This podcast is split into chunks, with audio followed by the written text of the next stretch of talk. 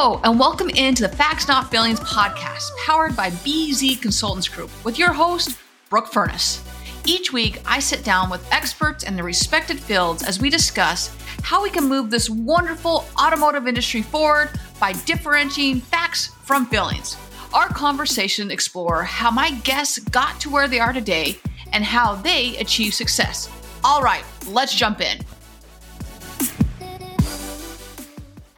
Welcome into Facts Not Feelings. We're coming today with a special digital dealer episode. Joining me today is an all star panel of guests who are driving innovation for automotive brands, from leveraging the latest in Google Analytics to organic and paid to even a little bit more. We are going to be getting under the hood of the most high octane topics of marketing right now. So buckle up and grip the wheel as we peel out of the driveway and down the digital highway. It's time to shift into high gear on the cutting edge of online strategies of automotive.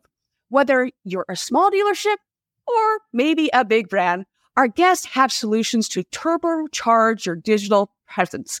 So let's fire up our engines and see where this journey takes us today with our amazing digital dealer special today of our panel that we will be at Digital Dealer Wednesday, I believe at one o'clock. Don't quote me on that, but I'm pretty sure we're at one o'clock with the April All Stars 2.0, as we call it. So let's kick things off with the one and only Mike. Mike, oh, Mike, I was prepping this question beforehand because I knew I was going to kick it off to you first. And I'm already getting a little bit of agita as I start to prep this question because I know with reunion marketing, I'll start with your title as I start with this and calm myself down as we as I say you're the operation director of reunion marketing. Google Analytics for GA4. And I'm like already ready to take a drink of something, which I can't say what's in my cup because we're talking about Google Analytics 4 at this first question yeah. here. but you are the forefront of Google Analytics 4. And with it being the standard, even though like every time we log in, we can't see anything and it drives us freaking crazy, or the reports don't work, or oh, there's a seven hour, two hour delay, whatever it may be. How do you see this changing the game for automotive brands? Oh, geez. That's a huge question, Brooke. So thank you. Hope everyone's having a wonderful day. Thank you, right? Yeah. No, thank you. Yeah, I think, uh, you know, after having set up over 700 GA4s in the last year, I can say that GA4 is an incredible addition to a digital marketing strategy.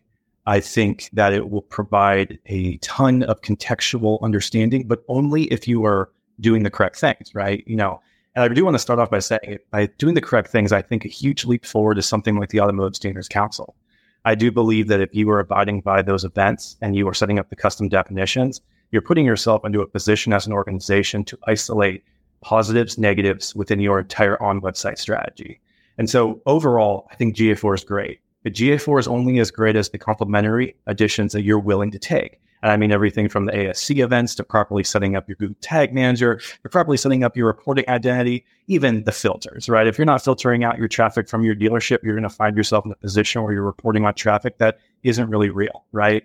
And so I think at the end of the day, GA4 right now is in that phase where for most organizations, it's extremely strategic, extremely emphasize the focus on setting up things correctly. I think we're going to get into that a little bit more today, but I do think overall, I mean, GA4, I mean, it's been it's been that countdown that like I mean I'm getting heart palpitations just talking about this right now because I'm like, oh God, goodness, where do I start? That's like, why I said you don't know what's in my cup right now. Like it leads us all to drinking. So I 100% agree yeah. with that.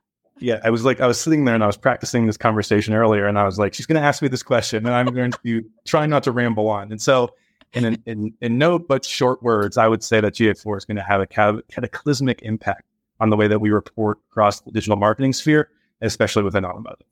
So let's just recap here. 700 dealerships you've set up and you use Cataclysmic. So I think that we've hit every spot at that point. Yeah. So you've got a smaller dealership, let's say, and they have limited resources of trying to set this all up. What is your advice to them? Oh, goodness. So there's a couple key points. I think, you know, I think one thing that's really hard for a lot of dealerships they're going in, this was hard for me, was I started utilizing Universal Analytics when I was a freshman in college. And so we're talking, it's been about 15 years since that has occurred. And so I have become very ingrained with every single nook and cranny of that thing, you know, right? Setting up custom reports, doing all these things. And so I think at the most basic level, if you are setting up your uh, GA4, the most basic things that you can start with are essentially your uh, GTM review, you know, making sure that GTM is set up appropriately so that you can actually have your measurement ID and you're sending information in.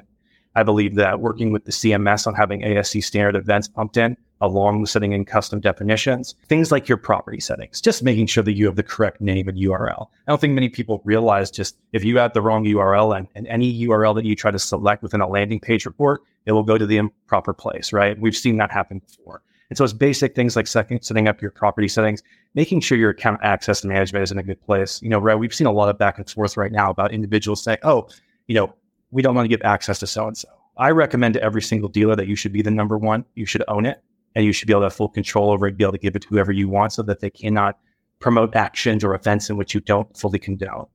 Um, there's things like attribution review, just making sure that your attribution settings are in a good place so that you can properly associate traffic and conversions into the correct place. And we all know that the, to transition from a goal to a conversion is already a big enough change.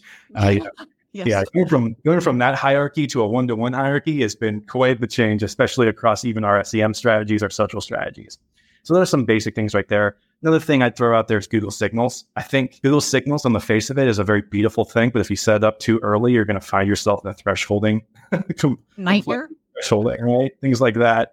You know, you have enhanced measurement. You've got just Google product integration, making sure that Google Ads and Search Console are properly integrated as well.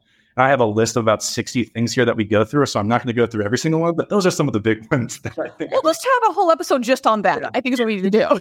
yeah, exactly. Exactly. so let's shift gears a little bit. Uh, Al, I'm going to come to you next on this. Is that we've got organic. And anything I'm anything on GA4. You're like, I'm done. I'm tapped out. No more on this. My head's going to explode. And that's kind of how I feel at this point as well. So we've got organic and paid now. And for anyone that doesn't know Al, first off, you need to know Big Al because he's Big Al and he is the chief marketing officer at Feldman Auto.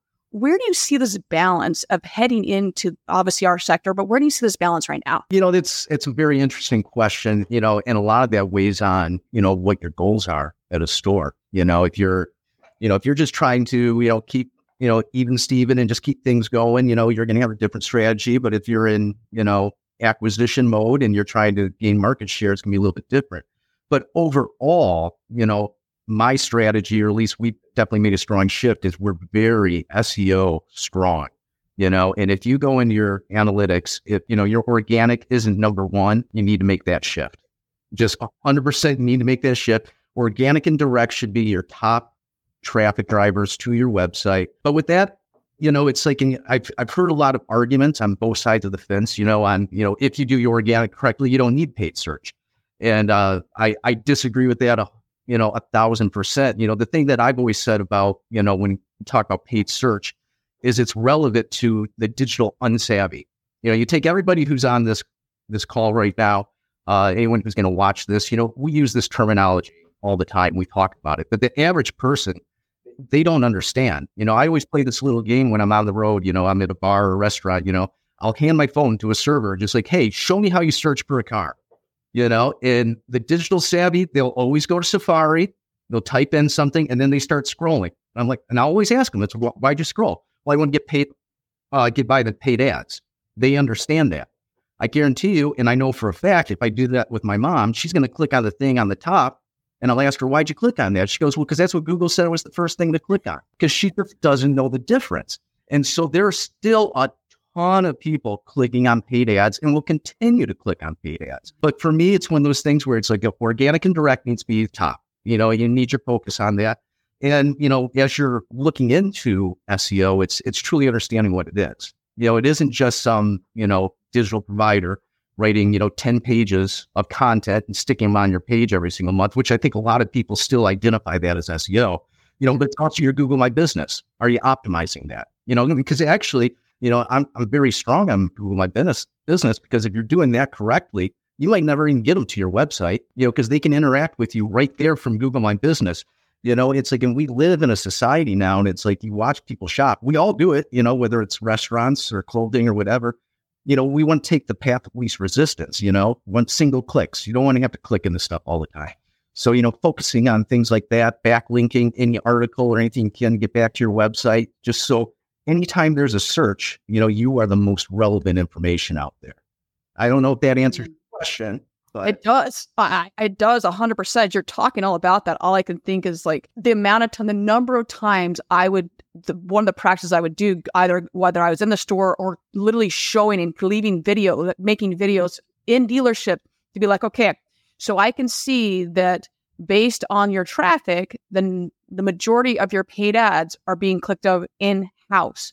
So let's actually make a, a, a bookmark so you guys will stop clicking on your damn ads because you're just you're taking that away from your own Yeah. customers clicking on them. So we'd have to have the best practice. Okay, let's make a bookmark. Let's make a you know favorite because even in house they're all clicking on their own ads. Well, that's driving up the so that your own your own customers can't click on them. Yeah. So to your point, the the normal normal I won't say normal because I'm definitely not normal, but the average human being out there is going to click on the ads. Uh, the, the they're just not that they just see that as the first thing they click on. I mean, even here, I have to tell our family members, please stop clicking on the ad. Just click on the organic thing. They're like, oh, what's organic? I'm like, oh, what are you doing? How do you not know what that is? That's- it's like, and Google keeps changing how they label them, you know, Yep. just because like people keep figuring it out. Okay, so now it says sponsored, you know, it used to be different colors, you know, it's, they keep changing it. Why? Because we need to trick people because they keep figuring out what it is, you know? So yeah, I got to stay one step ahead of that and just understanding that it's, you know, people are going to click on what seems relevant to what they're asking, you know? So, uh, paid ads. And again, that's why I say it. I, you know, I definitely have had a different strategy when it comes to paid ads over the past few years. I'll never get off of it. You know, I'm not going to be as, as aggressive as I used to be. But yeah, like I said, people are going to still click on them. And, you know, it's like, and it's not bad traffic either, you know, because people are clicking on it because they think it's valid information. You know, the key thing is, you know, making sure you're set up to the correct landing pages and you're giving the correct information to help them. Know? Yeah, making sure the ad copy is correct, it's going to the right page, all right place, right time, right person. So taking this a little step further of you've got the paid ads, you've got organic, but then there's a social component out there. And I know that you you are constantly saying, okay, are we doing this correctly? Are we on the right platform? And the social media sites out there, and there's a lot of emerging different, whether it's threads, whatever it may be. So what out there? What are those emerging platforms out there, or what platforms do you? I won't say feel, but which ones should the dealerships be using out there? Uh, all of them, you know, but it's the problem that, you know, and we definitely run into this with our group is how do you utilize each platform? Most stores, from what I see, they take the same strategy and they try to use that strategy across every different platform, which is the wrong idea. You have a different audience on every single platform. And I learned, you know, the hard way, you know, obviously when we partner with a celebrity, you know, when we put a social media page out there, I'm seeing on large scale how people interact. You know, so your crowd on Facebook is a completely different audience than on Instagram. So if you're delivering the same ads on Facebook that you're delivering on Instagram, you're not touched, you know, having the right conversation. You know, TikTok's another great example. You know, it's like you can't deliver a Facebook type ad on TikTok. People are interacting in a different way right there. And in stores, and we struggle with this as a group, you know, and I'm sure many people can attest to that. It's a lot of it has to be organic. Okay. If you're not creating organic content, you know, it doesn't matter what agency you, you partner with, but organic content, especially on platforms like TikTok and your Instagrams and stuff like that, that's what people want to interact with. And it's also having the patience to start a campaign. You know, it's like a lot of people say, hey, we're going to go and we're going to start something. Again, people are going to social media to interact, to enjoy content. You know, it's not going to create a lead instantly, you know? Mm-hmm. And it's that's where people give up. It's like, wait, I've had this Instagram page going, you know, we're creating all this content, we're getting all these likes, we're getting all these views. And then you get a general manager say, but where's my sales? You know, it's, it's not going to happen overnight. So it's it's understanding what that strategy is. And the thing that I suggest to anybody is you find somebody who knows what they're talking about. Because I and, and I don't. When it comes to it, I don't. I trust other people. You tell me what content belongs on this platform, and then we'll create that platform. I don't know. I was like, go hire a 16 year old that's on like uh, same thing. Like I- I got on TikTok. I was like, I don't know what the hell I'm doing. This is like so the generation below me. I'm like, I don't know what I'm doing. Like I uh, go hire a 16 year old that's on all the time because this exact same thing. I'm like, I don't, I don't know what I'm doing. So it's very true. Yeah, my 12 year old, he has 15,000 followers, and all he does is make videos of video games and stuff. or whatever. Yeah, I say like I, I was wa- looking at something uh, uh with some podcaster and they had 15,000 followers. I'm like, I'm like, how the hell does this person have 15?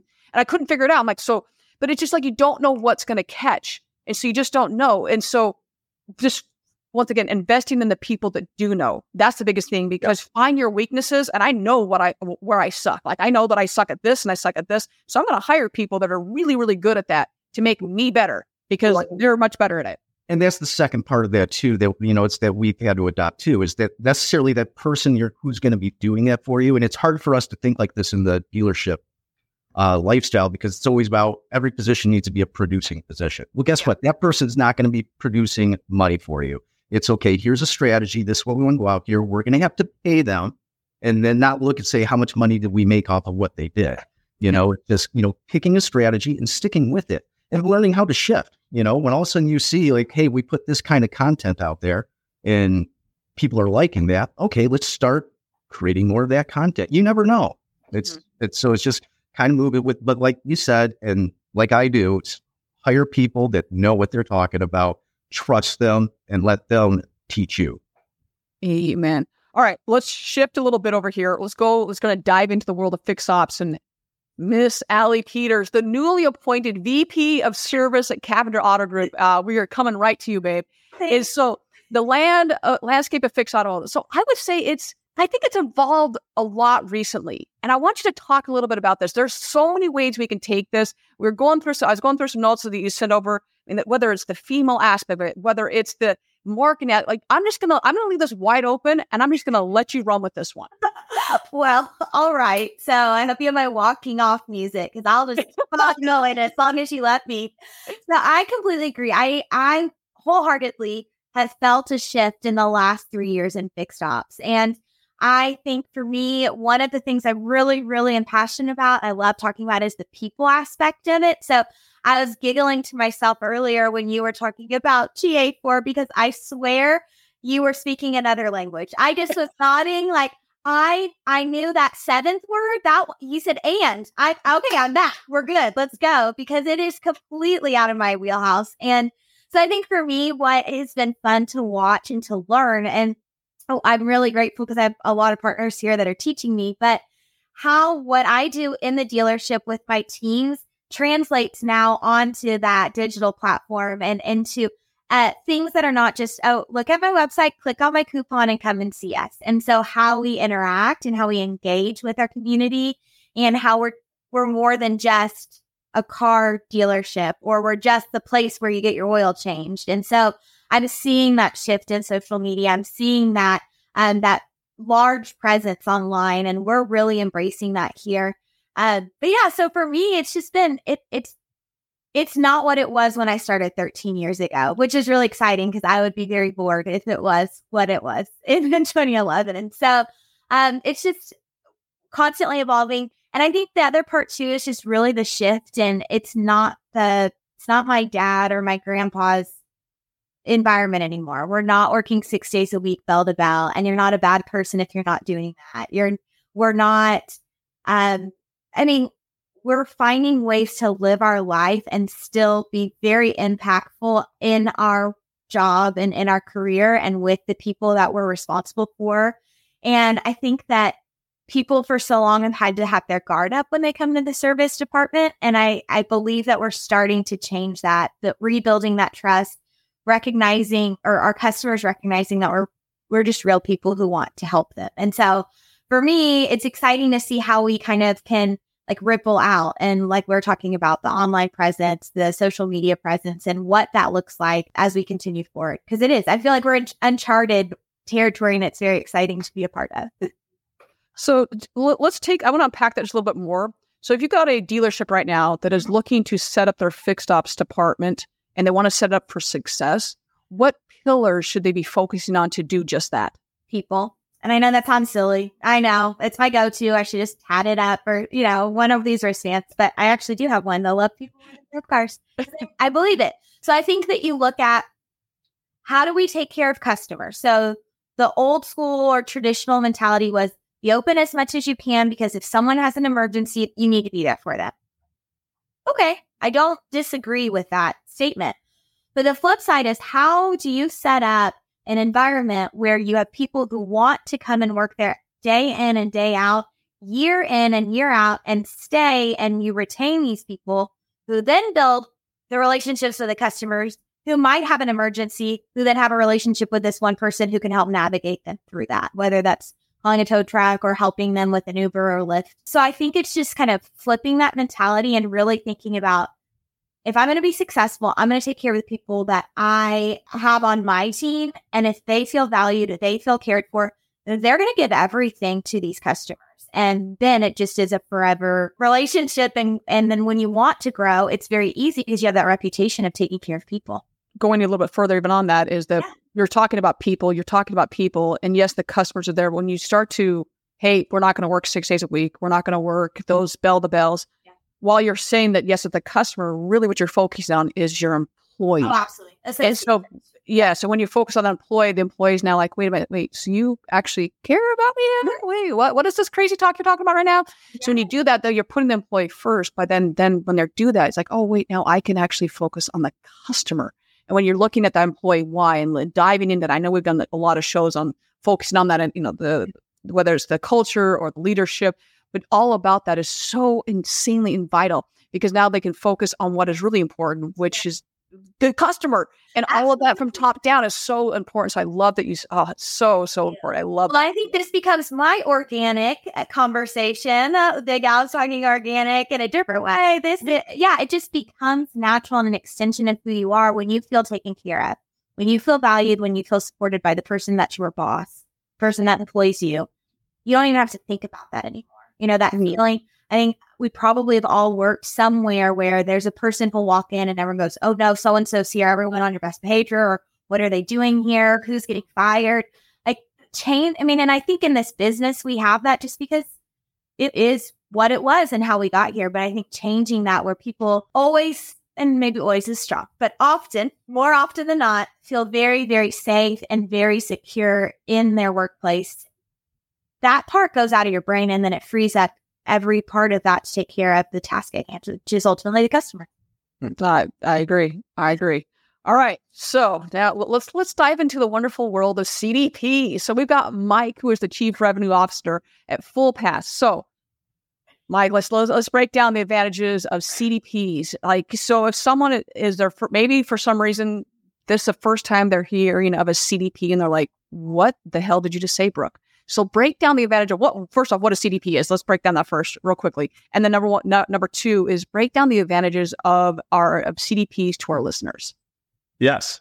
Um, and who who doesn't love another acronym uh, to remember? Come on, we're NASA. We have more acronyms than NASA. Come on. I mean, look, there's we we were getting stale, so we said, "Hey, look, we need to bring a new one into automotive." So first, what a CDP is acronym acronym stands for a customer data platform, and a customer data platform, um, you know, for some of the people on the call or some of the people listening, it's extremely common if you if you look outside of automotive, if you look into uh, you know other verticals. And it's and really what it does is it boils down and it looks at your entire first party data set so basically all of your customers. And it, it really res- revolves around three things. One is identity resolution.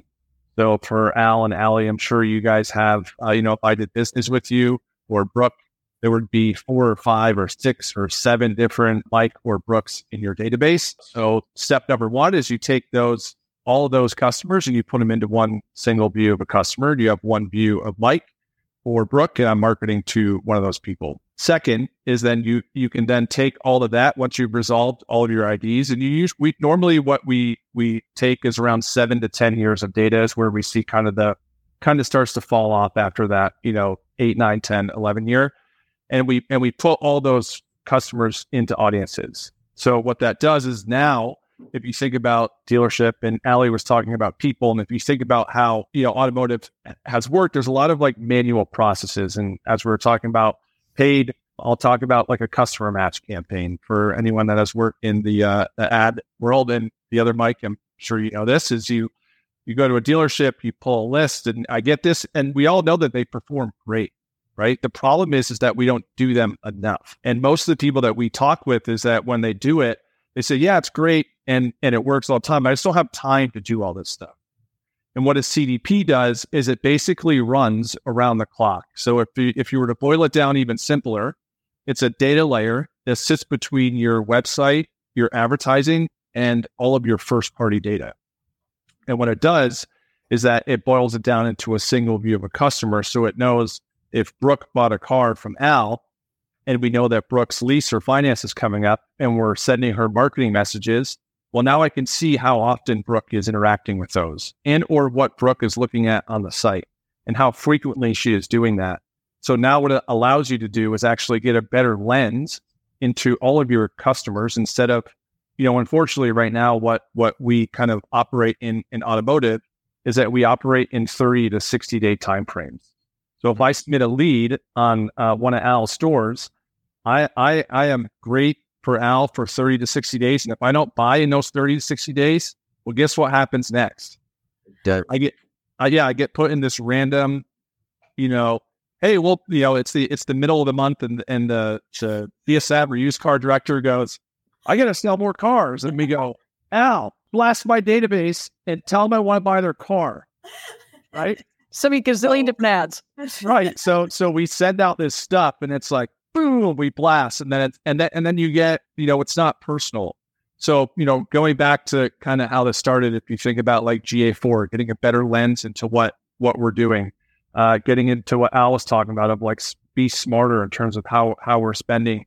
And you know what Ali was talking about on, on the people side is now you can actually see what your entire data set is doing and how frequently those people are doing it. And then you get into now delivering a relevant message to the customer because you know that much more about what they're doing and how they're interacting. So that that I mean I could go on forever, but if you were to boil it down, that's kind of the the nuts and bolts of uh, of a CDP.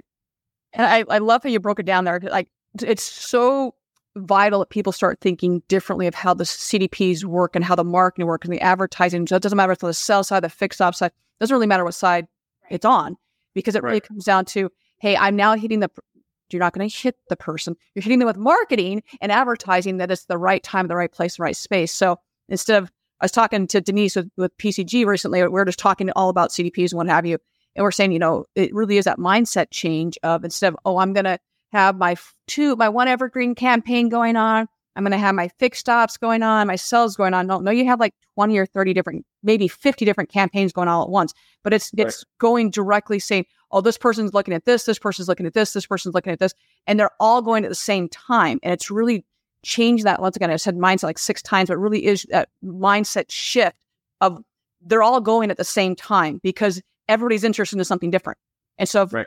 Brooke's interested in uh, the whatever vehicle, uh, let's go Toyota Corolla, because I'm interested in Toyota Corolla apparently, and Al is interested in a uh, Honda CRV, and we've got Ali interested in a BMW uh, 7 Series. Why are why are we, why is everyone getting the exact same thing? That makes absolutely right. no sense at all. And then if we have some service campaigns, well, they just bought a vehicle. Why are we still sending them? Hey, are you interested in the vehicle? Well, no, shit. I'm no, of course I'm not. Why are you still sending me this information? I was just yeah. in for service. Let's hit them and say, how about you come in for service? I, yeah. why are you still sending me this information? Like, stop sending it to me. So I really yeah. love that you broke that down because the amount of money that we're spending and we're losing and lighting on fire when we don't personalize this information is so incredibly it's just we, we really need to look down and really clean that data. So I, I want to take this a step further on the privacy standpoint because I know that this is a question that I know I get asked a lot of mm-hmm. from the CD CDP standpoint is in the era of this data privacy is how can CDPs guarantee the customer data is used responsibly? Yeah, so so there's a few things to to break this down. One is like I would say for anyone that's looking at any any of the CDPs out there is there's certifications that that are out there and we actually have to go through them to be certified with OEMs. The two most common ones are SOC 2, um, and the other one is ISO. ISO 2000 uh, 0071 uh, is the other one. So, first step would be if you're working with someone that's going to be handling your data, you you have to check the box to say are you either SOC 2 or ISO, right? That's step step step one. Step two is like in terms of marketing to customers. Obviously, you can you can have you know the customers being up you know opt out, and and I'll I'll give uh, you know, just kind of a tidbit here is that as we delve into the working with people's customer data, we oftentimes have a lot of surprises. So if I'm Al and Al says, Hey, we've had this store forever. It's huge. We, we have a database of 100,000 people. Like we, we will be able to hit so many people.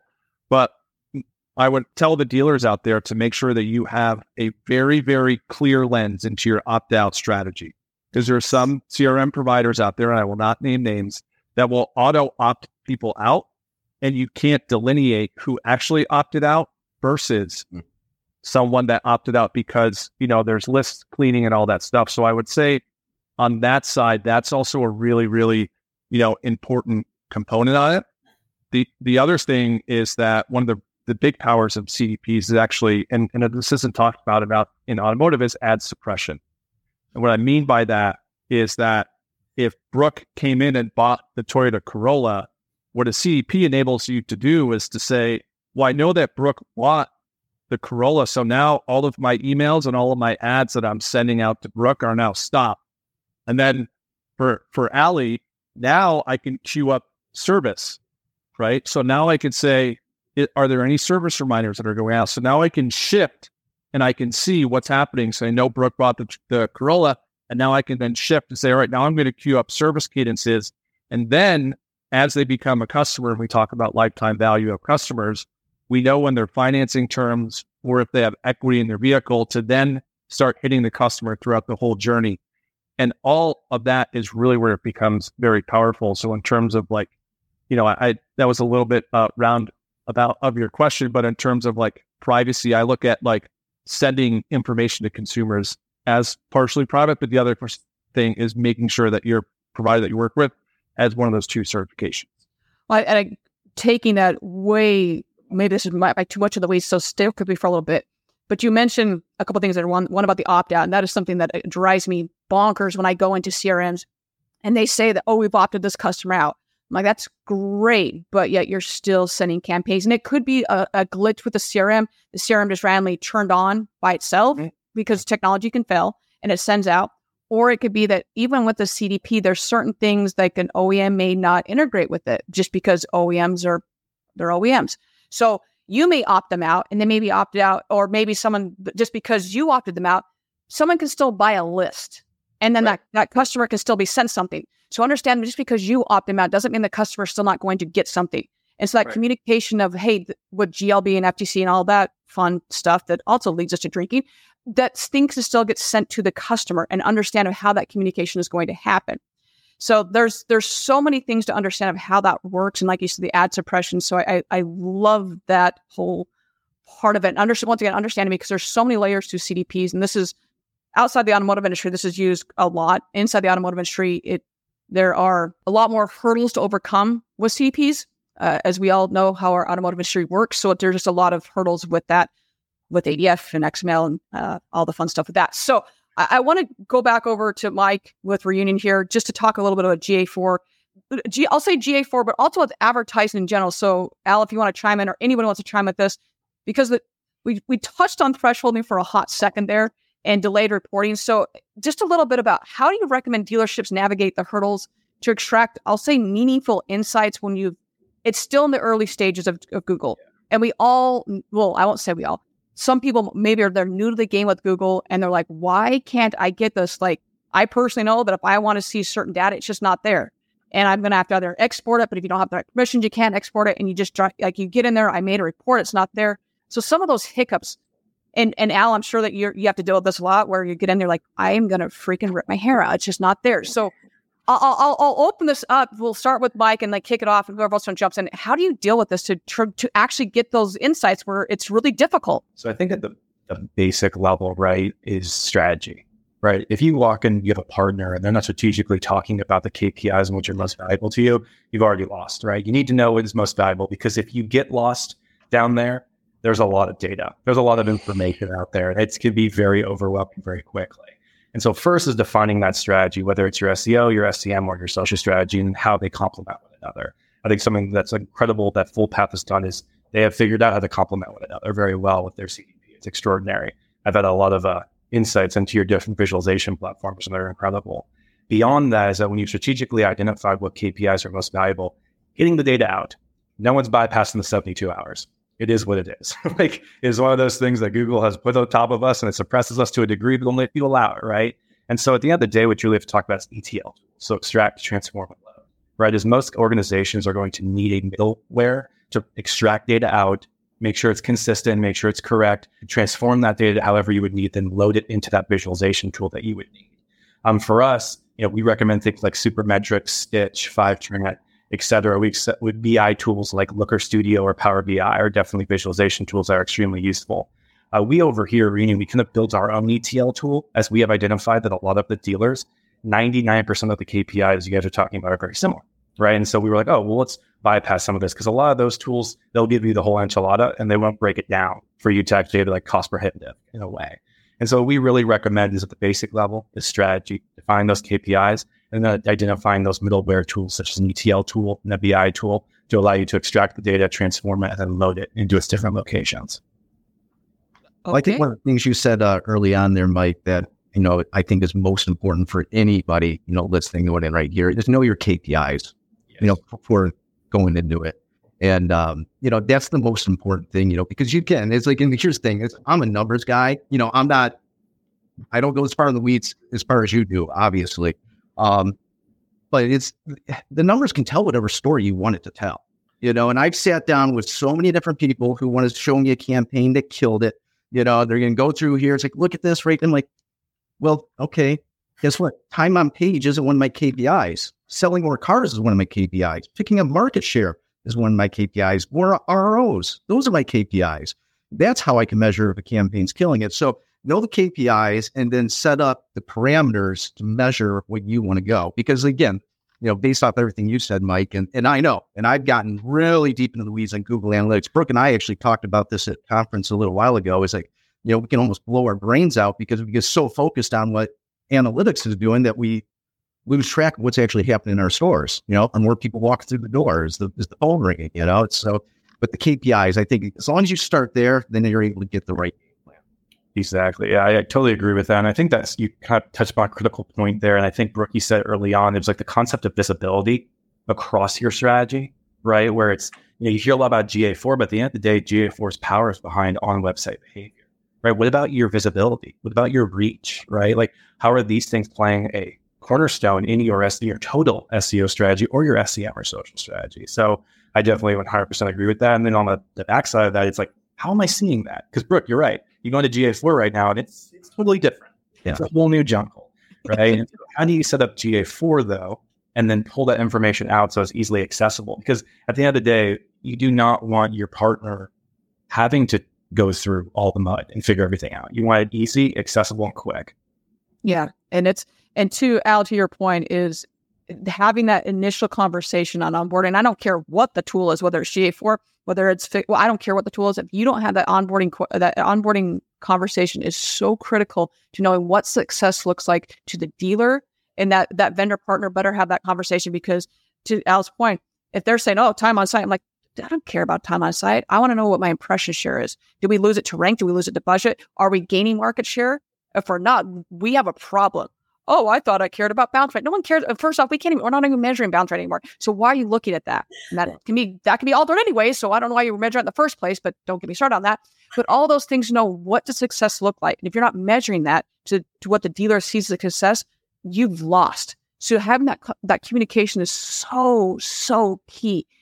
Allie, I'm going to come to you here now. Okay. Is that in what you do, you've taken over as VP. So what are some of those tools to adapt to integrate in your dealership to have that success and to move Cavender to where you guys want to be? What are some of those tools you all are using? Yeah. So this is perfect because I was having a meeting this morning. So actually, am I allowed to say tools that I like to use?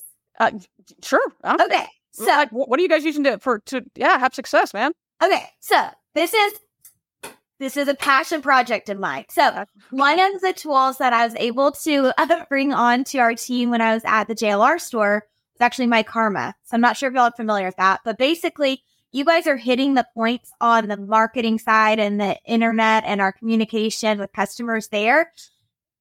Talking about transparency and visibility. That is, it was created as a messaging tool. It's a communications tool. So it basically takes all the CRM data puts it into one location, and then it streamlines the communication piece. So when I get passionate about people, this job in its just basic form is a very, I'm going to get so, and people are going to be so mad. It's a very easy job. You take the customer's car, you find out what's wrong with it, and you give it back to the customer. So at its basic form, But the hardest part is the easiest thing, which is the communication piece, because you start to juggle communicating with this customer and adding this customer, and then communicating with the tech, and then adding the extended warranty company. And, you know, so it becomes this very big web. But for us, it's the tool of saying, you're my customer from the moment you bought that car to the moment that you're not around with us anymore, because there's no reason that after this first car, you're not still our customer forever and ever. And so for me, um, I actually just had this conversation this morning and we're looking to bring it to all of our stores because it is wonderful and it's it reminds me of what you're saying with some of the GA4. And again, I'm translating my own way. But if you don't know what the data is or you don't have the data, you can't be successful. If you mm-hmm. have the data, but you don't know what your goal is, you still can't be successful. And so what we talked about with this is it opens our eyes and opens the visibility and the transparency to some really ugly raw data, which is we're not always talking to our customers the way we need to, or as often as we need to, or in the language that they need us to. And so the first step is very, and I get goosebumps because I don't like it, but it's part of the process.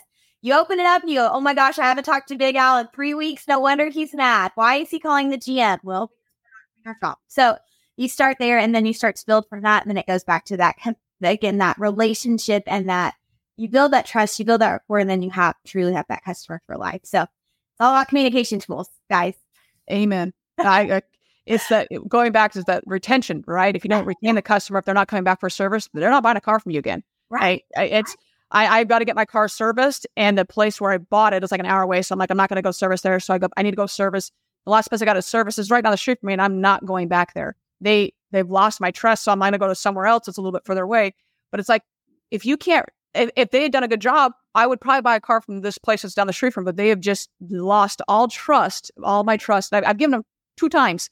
I was like, eh, we're done, we're done. So I, I love what you're saying all about that. So, Mike C, I'm coming to you next, and this is a question that I it's we've talked about CDPs. We've got you know provided you know, what a CDP is, and because it is still so new, this question I think is something that a lot of people are probably like, okay, yeah, oh, I, I need a CDP. Slow down, because there's a lot of questions you got to ask. You really have to think. I always say like work backwards to work forward. But when someone is now thinking, okay, we're considering that CDP partner, what are those key vetting questions dealerships should be asking to ensure that tailored solution and that it's going to ensure success for both, both parties? Yeah, great, great, uh, great question. I would say, you know, over the last two years since we, you know, we kind of started bringing the CDP uh, ecosystem into um, into automotive uh, you know, I always say at NADA, it's like a it's like a World Series of press releases. Um, I saw like uh, I saw like eight CDPs pop up. Um, so I would say if you were to boil everything down and say, are are you a CDP or or are you a list builder, which is also a really effective tool, right? A lot of list builders are saying we are a CDP because I'm looking at customer data, right? Mm-hmm. But the if the the linchpin of a CDP is can I have a single view of a customer? Gotcha. Meaning, can I ingest events from what Brooke is doing? What is she looking at um, on my marketing channels? Whether that's text, whether that is chat on the site, whether that's phone calls, is that updating Brooke's customer record? So I have a single view to see here's what Brooke is doing, here's how often she's interacting with it, and now I know actually go to market to her right? So like anything, and, and, even if you look again, uh, we always compare ourselves to outside runner. If you go look at like Tealium, if you go look at Segment, if you go look at any of those guys, this the one thing that they do is they say, "Look, here's a single view of a customer. I can see what this person's doing." So if you can't do that, they're not necessarily a CDP. They might be a list builder, which again is also a really good tool. And then after you have the single view of a customer, let's say you do a marketing campaign to them, and and this gets into a little bit of like automation and, and time right? Al, I'm sure you have, you know, nothing but as we're talking about data, I always have the joke that, you know, your data, if, if you have data, but you don't have activation, all you have is a four letter word because you're just, you're just looking at it, right? Like, what do you, what do you do with the data? That's where it becomes really powerful. So the second part is, is if I, if I build the segment and I say, all right, show me all the people uh, that looked at F 150s in the last 120 days. And I know who the people are and I know that they looked at it. Maybe some of them submitted a lead, maybe some of them didn't. Now, what's the next step? And if I send them a marketing message will their, again, getting back to the beginning, will their customer record be updated?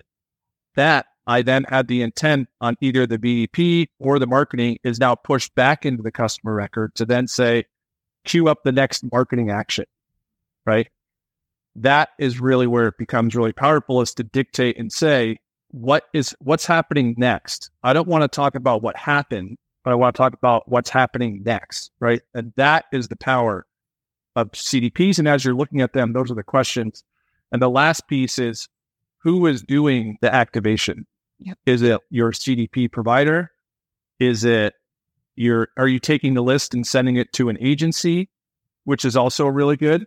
Is your agency using a CD? We're starting to see a lot of agencies start to use CDPs as well because as they know it's a pain in the, you know. ASS to go through and uh, do all that stuff.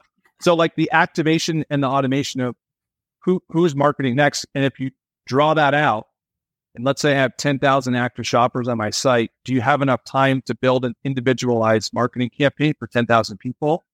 Or do you leverage automation to say, all right, here's what happened, queue this up, and then send it out? Right. So, Yeah, and I, the other thing I'll add to that is, do you own the data? That is another question I always ask: is okay, eh, all right, Mister, Mrs. CDP provider, if we split p- ways at some point, do I own the data? That is one that uh, the, the push. The other one is that I always like to ask as well is what is the push pull integration? Because because of automotive, CRMs are don't always play well. So it, do you have one? Do you have both? Is it on is it on the roadmap? What are we looking Yep. at? Just so just so you know where you sit. What are the Yep. capabilities? Um, hey, I have a weird DMS or I have a weird CRM. What are you looking at? Because if I make notes in your CDP, is that going to push over? What is the email? And make sure you talk to someone that actually has that CDP because you may be told that's the case and you may Yeah. feel that's the case. But until you actually do the fact checking to understand is that actually the case, you don't really know. So just make sure you really do your homework on that. So I, that's a very comprehensive list. If you have any questions, we have some really bright minds on this panel today. So ask, reach out to them, reach out to them. So, uh, man, this has been an incredible, incredible conversation today. So just, ah, love it, love it. All right, everyone. It, it is that time. It is that wonderful time where we are going to be jumping in to. If I uh, I just lo- I just lost this, so we were going to jump into it, but there we go. There we go. Lightning around with all of our amazing guests. So, you know, normally we have first stock here, but we have so many people on today. So I'm going to start with Al because um, my right, what's my to my left. I don't really know what side you're on right now, Al, but you're on one side of me. So, Al, we're going to first start with how can everyone find you? Let's start with that one. And we've got your link down here. So it's down the very bottom here.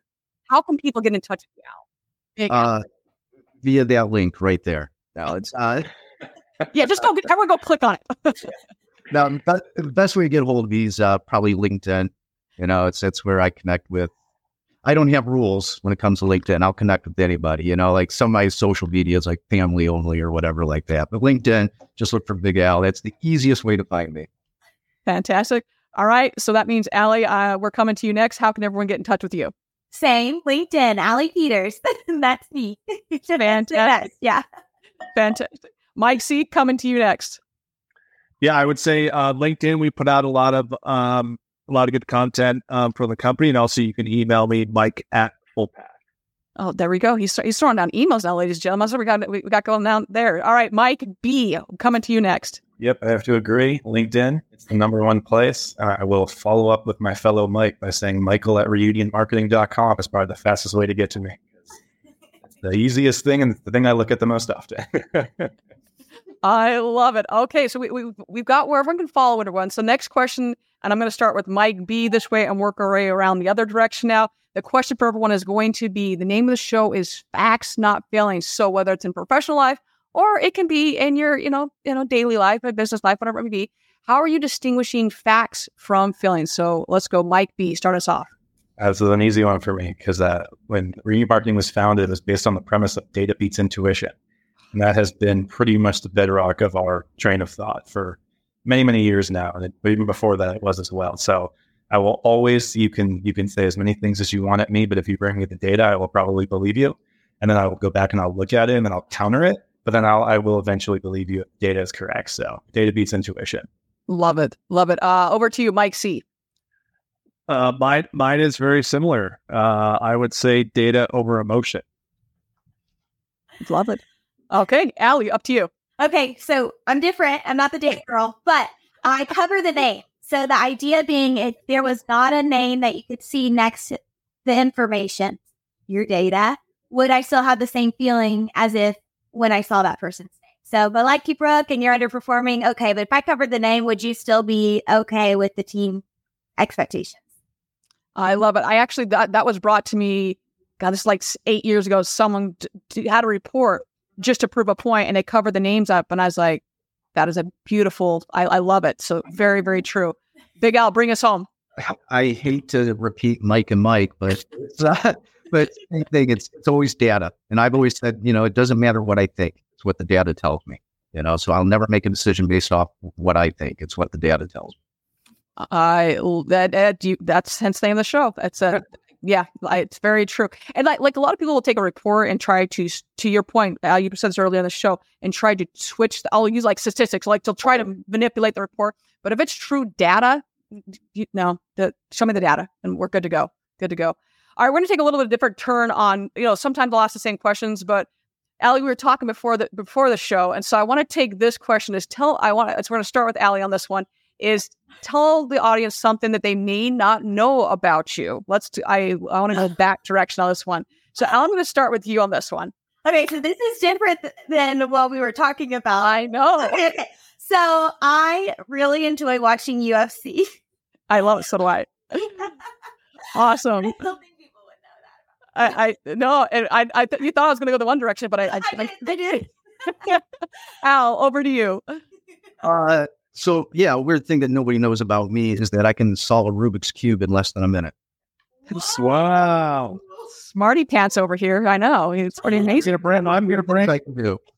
I want to bring one to Vegas. You should come. You can like. Brooke, can he be the outro? Can you like I drop know. the Yeah. numbers? Yeah. I literally have two of them that sit right down my chair next to the fireplace, and I'll just sit there at home and just mess around with it. It's like a stress reliever for me.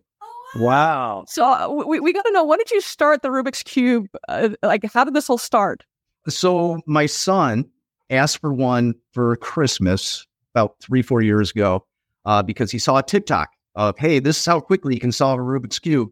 He opened it up and he did the move he saw on TikTok and it didn't work. And goes, well, that's dumb. And then he just threw it on the ground and I was like, well, let me try to figure it out. So uh, I struggled with it for a while, watched a couple of YouTube videos and then just kept practicing at it. Like I said, kind of a stress reliever for me. So What's the secret?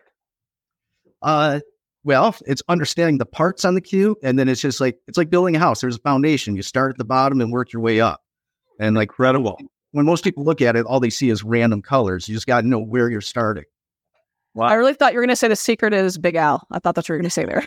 Oh, because there's those guys who do it five seconds. They're those stupid guys.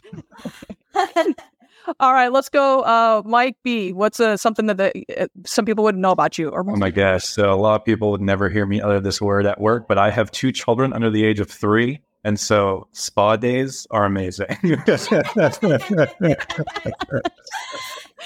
love it. Healthcare Sunday, yes. Secret is out now. Secret is out. oh mercy! All right, Mike C. Um, if you want to see myself as a 24 year old uh, playing baseball, I was on a uh, TV show my rookie year.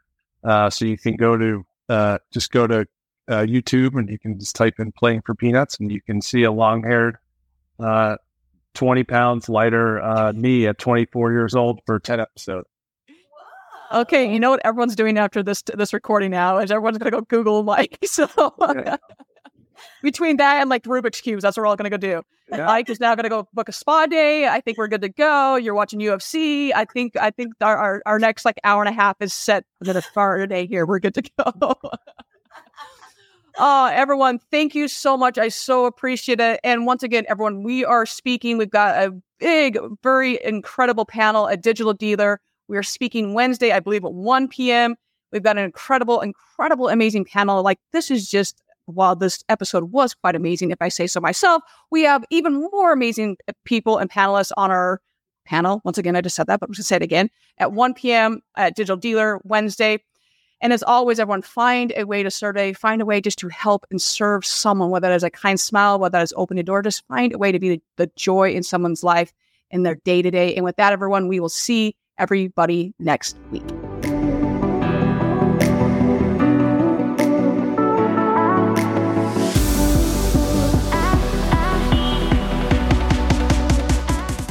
You've been listening to Facts Not Feelings with Brooke Furniss. Thank you for taking the time to listen. If you haven't already, go ahead and hit that subscribe button. Leave us a rating.